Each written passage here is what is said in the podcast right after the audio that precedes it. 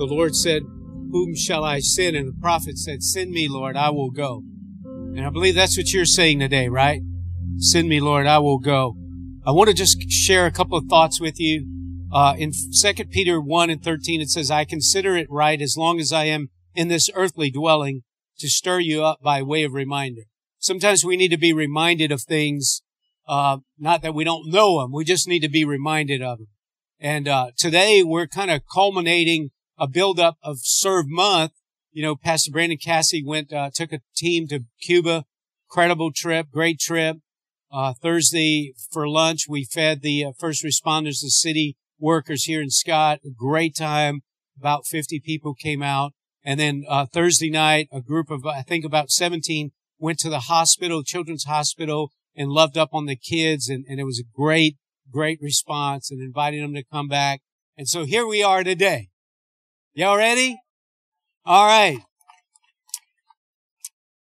I'm hoping to stir you up this morning as we get ready to go. Acts chapter 1 in verse 7 and 8.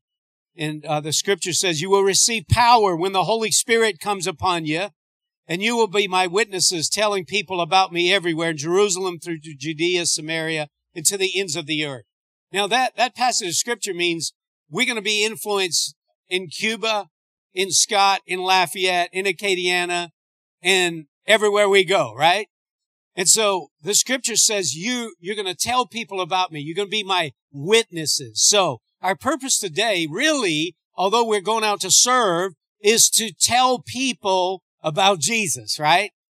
And so there are three ways we can tell people about Jesus. And the first one, for those of you here Sunday, it's kind of a recap, but we tell people about Jesus when we allow God's light to shine through us, right? And Jesus said, you are the salt of the earth. You are, in chapter 5 and verse 14 of Matthew, you are the world's light, a city set on a hill, glowing in the night for all to see. Don't hide your light. Let it shine for all. Let your good deeds or your service glow for all to see, so that they will praise your heavenly Father. Now, in a general sense, we're going to go out into the community and let our light shine. And again, I want to bring you back to this illustration. I like to look at it this way. When you go to a concert and they put their lights on and the whole place lights up, we're all light. You are the light of the world. And we're going in different directions, but we're bringing light all throughout the community. Amen? But individually, you're a light. And the corporate light can only be as strong as the individual light. Are y'all with me out there? So yeah, we're a light, but you're a light. And so the way that we let our light shine primarily is allowing the love of Jesus to shine through us. The reflection of Jesus. You know, the moon don't have any light. The moon just reflects the sun. That's who we are. We're just reflections of the sun. Amen. And so you got to learn to be his light and practice being his light. And so as we're out there serving, the people that we're going to serve, they're going to watch how we treat each other. They're going to watch how you talk to other people, right? And so you're a light. So remember that. You are the light of the world. Let your light be bright. Amen? If you got that, say, I got that. We tell people about Jesus when we become his hands and his feet. In 1 Peter 4:10, it says, each one should do whatever gift or use whatever gift he has received to serve others, faithfully administering God's grace in various forms. I want you to look at your hands. Those are vessels to administer God's grace. Your feet, your body, you're administering God's grace. We're not just doing like just stuff. We're going out to administer God's grace. Amen? So every person you serve, every act of good works that you do, I want you to know that you're administering God's grace. You know, in the hospital, they administer you medication for your ailments, right? You're ministering the prescription of Jesus today. Amen? You're administering God's grace. You're handing out the prescription of God's love and God's grace. What a great privilege that is. Amen. And then so, how many of you would love to minister to the Lord himself? Like that, if he had a need, you would like to minister. Lord, I want to be the one. If you're thirsty, I want to give you something to drink. If you're hungry, I want to feed you. Well, I want you to put this in context. Remember in Matthew 25, Jesus said, I was hungry and you gave me something to eat. I was thirsty, you gave me something to drink. I was a stranger, you invited me in. I needed clothes and you clothed me. I was sick and you looked after me. I was in prison, you came to visit me. Then the righteous will answer him, Lord, when did we see you hungry and feed you, thirsty and give you something to drink? When did we see you a stranger, invite you in, needing clothes and you clothe you? When did we see you sick or in prison and go visit you? And the king will reply, I tell you the truth, whatever you did for one of the least of these brothers of mine, you did it for me. You did it for me. So we're ministering in his stead. Amen? If you got that, say, I got that. And then finally, we tell people about Jesus when we allow God's Spirit to work in us. Remember that verse in Acts 1:8? But you will receive power when the Holy Spirit comes upon you, and you will be my witnesses, telling people about me everywhere, Jerusalem, Judea, Samaria, to the ends of the earth. It's God's Spirit working in us that witnesses for the Lord, right? And it's God's Spirit that reflects the love of God. And so we can only be as influential as God's presence and power is in our life. Anybody can help other people. Anybody can serve. The difference between the church serving, it's in the anointing of God. It's in the Spirit of God. It's in the grace of God. Amen?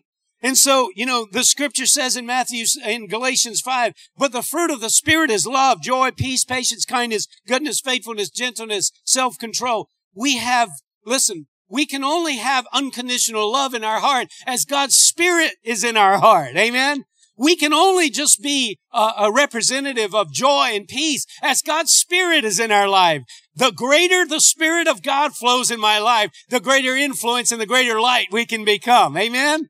And so we need his Spirit. You're going to receive power when the Holy Spirit comes upon you. Why? To be my witnesses. Amen. So we need some Spirit-filled, Spirit-anointed servants today to go out there, not just to help and to meet needs. Come on, we need the anointing of God. Amen. And in that same context, the Bible says it's God's Spirit that helps us win the spiritual battles. We're not serving just to serve. We're serving because we want to reach our community with the love of Jesus. There are people that are lost, without hope, discouraged, broken, and if they can encounter the love of Jesus Christ, they will never be the same. Amen? But there are spiritual powers of darkness that are in this community that doesn't want people to see Jesus and to know Jesus. And so the way that we win that battle, it's not by our might, it's by his might. It's not by our ability, it's by his ability. Amen. And you will receive power when the Holy Spirit comes upon you. In Ephesians 6, it says, our battle is not against flesh and blood, but it is against principalities and rulers and forces of darkness. Amen. So before we leave this building, can we just take a moment and just do a little bit of warfare? I want you to stand with me just one more minute. And I want you to just close your eyes. And if you have the liberty, just lift your hands. And I want you to just begin to pray. Pray in the Spirit. Pray under the unction. And I want you to just begin to release the anointing of God over our community. Ask him to make the way before we go. Ask him to give you divine encounters, divine opportunities. Father, as we go, as we come together, as the body of Christ, we believe, Lord, that you want to win Lafayette and Acadiana. Lord, you want to win the lost. You want to bring the hopeless into the saving knowledge of Jesus Christ. Lord, we come to you right now. Lord, we come to you in faith. We come to you knowing that greater is he that is in us than he that is in the world. We come before you knowing that it's your anointing, Lord, that destroys yokes. And so, Father, right now, in the mighty and in the strong name of Jesus, we bind up every evil spirit. We bind up every demonic force. We bind up the powers of darkness that would try to hinder and stop the work of God and the love of God from going forward. Lord, we release the love of God over our community right now. Lord, we believe that the victory is ours. Lord, that the lost is going to be won and they're going to be so saved. We believe that lives will never be the same. In the mighty and in the strong name of Jesus, I pray. And everybody that agreed shouted and said amen.